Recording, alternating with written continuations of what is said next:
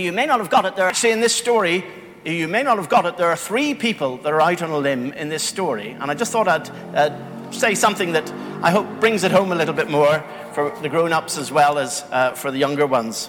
But obviously, the problem was that the first one out on a limb was, of course, the foolish monkey.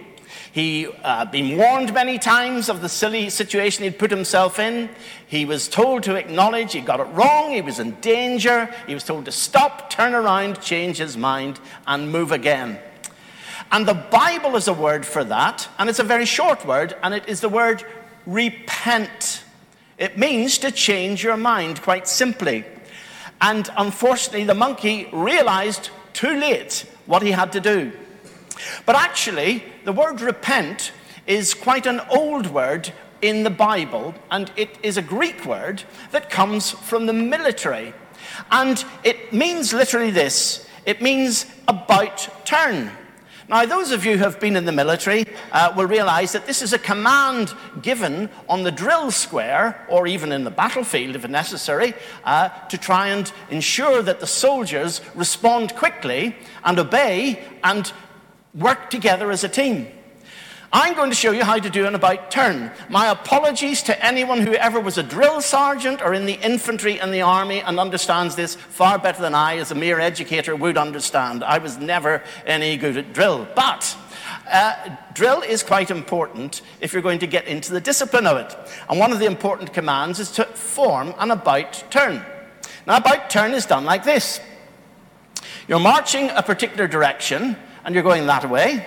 And what you have to do is stop, change direction, and go back the opposite direction. Now, I'm going to show you how the drill sergeants would try and explain this. They're going to do it in slow motion for you. So you're, you're on the march, and they call about, turn, you stamp your feet, stop, don't go any further, and then you have to do the next thing, which is the tricky bit swivel around through 180 degrees I'm going to fall over here. And uh, then you bring your feet together again with a bit of a thump, and suddenly you've changed direction. You've made an about turn. You're no longer going over the edge of a cliff or off the end of a drill square. You're suddenly going the right direction. And then with the right foot, you move forward and off you go. Very simple. Okay, full marks if you can practice that at home. That is the about turn because it is a command that is given, and the word about turn is repent. So there's several aspects to it. And the whole thing about this is quite simple that we in our lives are heading into danger. And the thing that we need to recognize is the direction we are currently going is a direction that's driving us, and if you want to look at the little diagram at the background, driving us in the direction of sin. We're following our own selfish ideas, just like monkey. We're doing what we think's best, but we're not listening to what God says to us. And we need to recognize that we have got sin. It's like, a, it's like a bias inside our hearts that's pulling us the wrong direction. Now, I'm not going to ask older folk to put their hands up and tell us that they have indulged in the elderly sport of bowling. I think you have, the average age of most bowling teams is well over 50. But anyhow, the thing with a bowl is it's a, it looks like an ordinary black heavy ball, but inside it, in the heart of it, is a lump of lead in a circular form. And that lead is placed slightly to one side. So when you throw the ball, it doesn't go straight, it spins off to one side. That is what the human heart is like. Sin is in there and it pulls us off the wrong direction away from God. Sin spoils our lives. It's ruining our world. It's ruining our hearts. The lies, the cheating, the stealing, the, the fraud, the uh, immorality, all these things are that little bias of sin that we have in our hearts that we need to change direction from. It stains our lives. Look at the pleasant world we once had. And now we've got all sorts of issues with climate change and everything. But it's worse in our own lives. As we grow older and we follow the way of sin, it corrupts and stains them. But worse, worse, worse than that, sin separates. Sin separates people from people. Husbands don't love their wives, wives don't love their husbands, children don't love their parents. But worse, we have been separated from God by sin. And we have lost that contact. Well, let me explain how this works. Suppose I take a little cloth here, a red cloth, and I'm going to ask that this represents sin. Suppose I take my hand here and ask that this represents you and me. This is us, this is people, this is you and me. Suppose I take this hand and this hand represents God. Okay, so sin pulls us apart. We no longer enjoy each other's company because we have fallen and we've made ourselves filthy. If I was to offer you a lovely sweet, you might take it off me. If I was to put my hand deep into a sewer and then pick that sweet up, would you take it off me? I doubt it. Because it's stained and soiled. And that's what God sees with sin. And this sin has something that we have taken hold of. We won't let go of it. And it covers every aspect of our lives. God loves us, but He cannot stand our sin, and we won't let go of it. And God says this that when you work, you get wages, and in the Bible it tells us the wages of sin is death. God has got to get rid of sin. He must punish it. But if He punishes that sin, why? He's going to punish me and you. I can't bear that. I can't take that. So that's the impact of sin that we need to repent from. But let me change my hands around a bit. Suppose let this hand represent Jesus. How much sin is there in his hand? Why, none whatsoever. But there's plenty in mine. The second person in this story that went out on a limb was Jesus. The limb is a branch of a cross. Interestingly, before David was born, uh, before, before, uh, before Jesus was born, he was called the branch of David. And Jesus went out on a limb where they took that wood and formed it into the shape of a cross, the wood.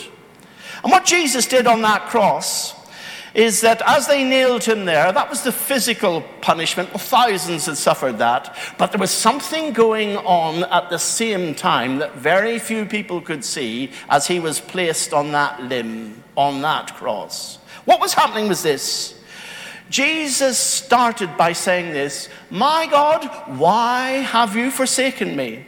And at that moment, the clouds came over and blotted out. You couldn't see the sun. It went dark because God was telling everybody he had turned his face on his only son. Because what Jesus was about to do was to take my sin and your sin onto his clean hands and life.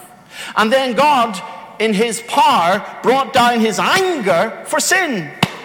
And for three hours, Jesus took that punishment. At the end, Jesus said, It is finished. It's gone. I have taken their sin, all of this world's sin. It's amazing what he has done. I stand amazed at the presence. But it goes on a little bit further because the wages of sin, it says, is death, but the gift of God is eternal life. What do you do with a gift? You take it. You need to receive it. You therefore need to receive Jesus into your life. It's not automatic. You need to do the about turn and turn from the direction of sin and turn to Jesus. The third person in this story, well, there are actually four if you think of it. There's the prodigal son who said, I will say, Father, I have sinned. We need to turn and the other word that we discover that repent means is found in one of the Psalms, which says this I will be sorry for my sin. Repent means we're sorry and turn away from it and never want to touch it again. And so God has taken our sin, placed it on Jesus. If you come to Jesus, there's nowhere else to go. You will find that He gives you forgiveness. He will hear your sorry if you own up. It says, if we confess our sins, He is faithful and just. Why? Because He will forgive us our sins. Do you know what it's like to be forgiven? Have you got it in your heart? Have you received Jesus into your heart? I sincerely hope you have. But if you haven't, you can still do so by repenting, by turning away, kneeling before God and saying, Sorry for my sin, and asking Jesus to cleanse you from it and come into your life and live his life through you. That is what he offers to every man, woman, boy, and girl in this room and throughout this planet because he has taken it all. I'm going to just say a prayer, and then we're going to stand and we're going to sing two hymns, one after the other. And one asks this of Jesus Take my life and let it be yours. And we're going to sing that, and I trust that you mean that. And then we're going to ask that the Lord would reign in us and guide us and be our Lord through life's uh, journey to its end. Let's pray. Loving Heavenly Father, we come to you and thank you, Jesus, for taking my sin. Thank you that you took all the wickedness of me and of my friends and of this world. I am sorry for my sin. I ask that you would forgive and pardon me. Thank you for dying for me, for taking it all on that cross, on the limb of that tree. And as Zacchaeus did, came to go on the limb, so may I come out and reach to you in humble repentance and ask, Lord, come into my heart, come in today, come in to stay into my life, Lord Jesus, I pray. In Jesus' name, amen.